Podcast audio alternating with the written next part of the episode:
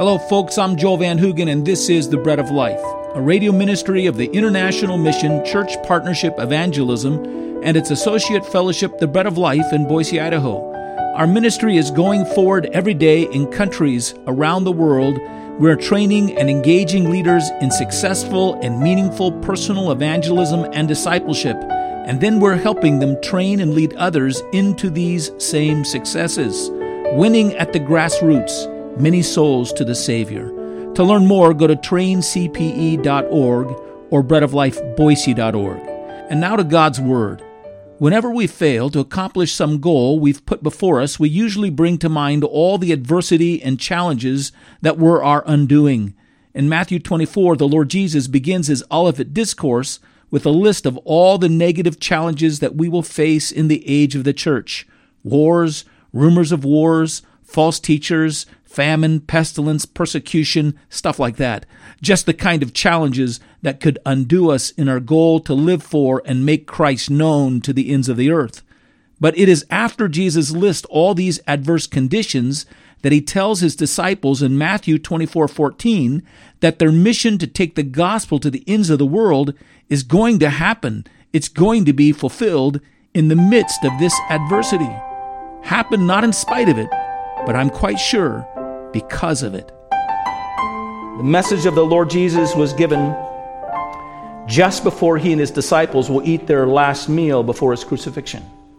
And when he called his disciples, you might remember that he called them to take up their cross and follow him. Theirs was going to be a life of suffering that he is about ready now to live out before them in its fullest expression upon the cross.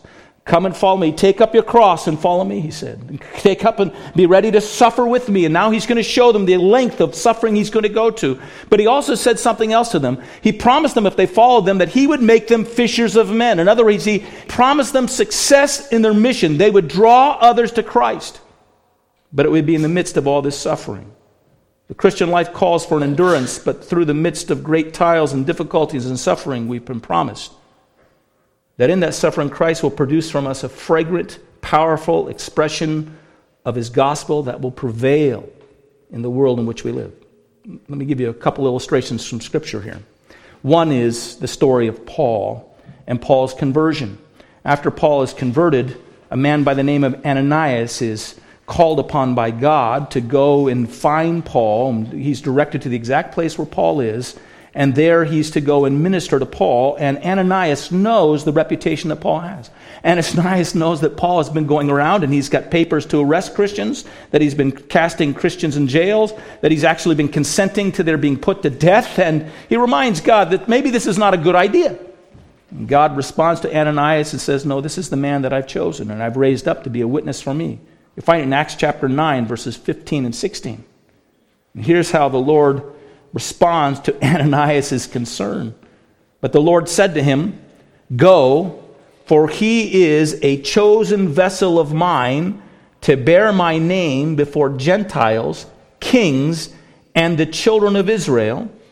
And the word here is for, it's the word gar in the Greek, but the force of it in this place is because, because I will show him how many things he must suffer for my name's sake. This man is going to be used of me to bring the gospel to Gentiles, before kings, and before the nation of Israel. And it's going to be because, or for the reason, or the, the measure or means I'm going to use to make this possible is I'm going to introduce him into a life of suffering for my name's sake. And out of that, this gospel is going to go forward. Actually, in Luke chapter 21, you have a parallel to the Olivet Discourse. You have Luke's version of the Olivet Discourse that we're studying here in Matthew chapter 24. And in Luke chapter 21, the Lord Jesus speaks to his disciples about this entrance that they're going to be making into this period of time of birth pangs and their own experience leading up to the destruction of the temple. And here's what he says in verses 12 and 13. Same idea here. Suffering produces the occasions or situation and circumstances that enhance the proclamation of the gospel. He says this, and they will lay your hands on you and persecute you delivering you up to the synagogues and prisons, and you will be brought before kings and rulers for my namesake. That's verse 12. Verse 13. But it will turn out for you as an occasion for testimony. You're suffering, this difficulty, this adversity. I'm going to make it work to bring about victory. I'm going to use it to enhance the mission that I've set upon you and gave you. So, what I'd like to do the rest of our time here this morning is I'd like to consider a number of reasons why this would be the case. A number of the reasons why difficulty and challenges and suffering and hardship and enduring through difficulties actually enhances the witness of the gospel. And I guess the purpose of this is I'm just telling you if you're going to follow the Lord Jesus, you're going to suffer difficulty and challenges and hardships. And yet God has a purpose in all that that's hopeful. And God has a mission before us all the same, and we're to keep our eyes on the mission. And we're to keep carrying out that mission until He returns. And we're to leave the results to Him, but He's promised, and He's giving us this idea that uh, if we'll trust Him for those things, He actually will accomplish great and wonderful things. Here's one of the reasons why suffering produces an enhancement of the message of the gospel. It's this number one, the suffering that a truly devoted follower of Jesus experiences while living in a fallen world brings that follower in line with the Lord Jesus' own cross. His suffering brings our lives in line with his cross. The gospel message is a message of the cross of Jesus Christ. It's a message of his death in our behalf. It's a message of his suffering for your sins. That's what we tell people. Jesus died on your behalf. Jesus suffered for your sins. Jesus entered into the points of your pain and your sorrow and your fears and your defeating behavior. And he did all this on your behalf. All the misery of sin and all the misery of sin that's come upon this world, the Lord Jesus at the cross entered into it for you. And the conquest of the cross made possible because Christ bore all these things on your behalf in your place on the cross. And we cannot preach or underscore the conquest of the cross with our own lives if we are not willingly and rejoicefully and peacefully setting ourselves forward to suffer in this fallen world and endure it. It's as we endure that suffering and as we go through that pain and that misery that ultimately you know Christ fully bore upon the cross that our message of a Savior who did this and experience this for man's sake is enhanced. And it's as we trustingly and believingly walk through these things, proclaiming this message, this message of a suffering Savior for the sake of the sins of men, that our message is somewhat substantiated by our own behavior and by our own responses to sorrow and suffering. It's as if our credibility is gained not in our successes. Our credibility is gained in our willingness to suffer. Well, proclaiming a suffering Savior who died for the sins of the world. So that's one of the reasons. Here's a second reason enduring suffering highlights the hope of the gospel. Enduring suffering highlights the hope of the gospel. In Hebrews 12:2, we are told that when the Lord Jesus suffered, when he endured the shame and the misery and the suffering of the cross, that he did it for the joy that was set before him. In other words, Jesus went to the cross with hope in his heart. Jesus went to the cross with the hope that he would be able to give to us and bring to us his salvation, that he would be able to share with us the glory of the heaven that he was winning for us and earning for us by suffering in our place for our sins, in order that he might give to us all his righteousness as we place our faith in him. And it was the glory of receiving us unto himself in heaven, sins paid for, righteousness provided, received by faith by us brought up into his fellowship forever and ever, that joy, that glory, that hope led him to the cross. The Lord Jesus went to the misery and the pain and the suffering of the cross with hope in his heart. And that hope can also be more firmly set from us to others when we set it before them in the midst of our suffering. As you suffer, you can more firmly set before others your true hope, if that is your true hope. If it's your true hope, you know what I've discovered, by the way? When people suffer, you find out what their true hope is. When they're really suffering, you find out what it is they are really hoping in. Funerals are great places to discover because they're places of suffering. They're places of sorrow. They're places of pain. They're places in which all of our ideas and all of our thoughts are being tested against the great question, the great demanding question of death itself. At funerals, you oftentimes find out what, people is, what it is that people are hoping in, and you find it out by what they talk about most. If their hope is only in this life, at a funeral, you'll discover that mostly what they talk about are memories of the past. They seem to hold on to whatever comfort can be found in the fading of good days that have gone by and now have ended, and they're trying to hold on to them and cling to them because that's where their hope lies. And that's what they'll talk about the most those experiences and those good old days because that's all they've got left.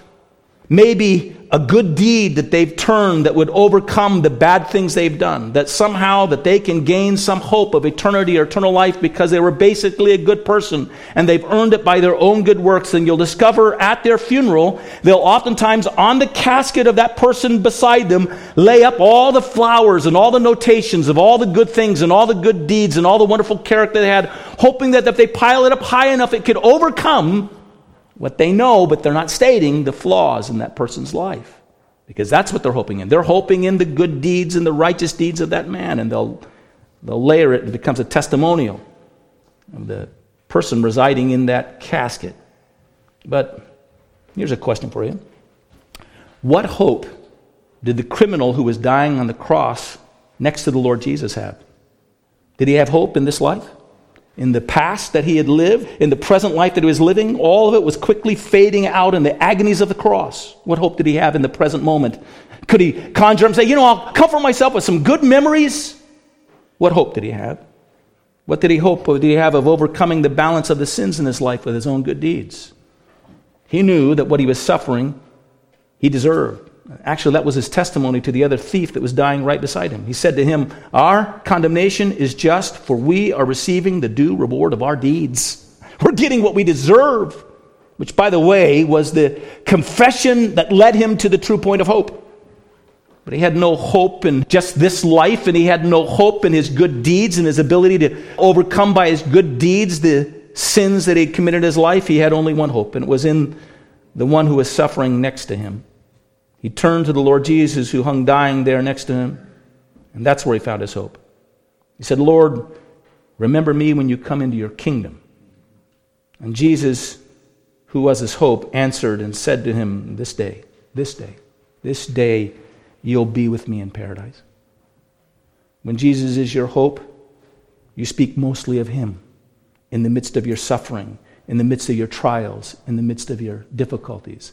When Jesus is your true hope and the true hope of your life, He's the one you talk about the most at funerals.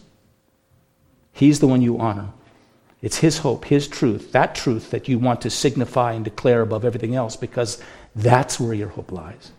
You might talk about the other individual, you might talk about the person that's gone before you, but only as a springboard to this greater truth, a greater wonder. Your hope, your hope is in Christ, it's in Him. What you hope in is what you talk about in the midst of your suffering and pain. There is nothing sadder and more miserable than a person who meets suffering without any hope. There's nothing more pathetic than a person that meets suffering with a false hope. But there's nothing more glorious and wonderful and no pronouncement more strong and more powerful than a person who meets suffering with a living hope. And our hope is in Jesus Christ and His gospel and His life in our place. And so it's in the middle of suffering that God accentuates the glory of our hope. Well, thank you for listening to the Ministry of the Bread of Life. To learn more about our ministry, let me suggest you go to one of two websites.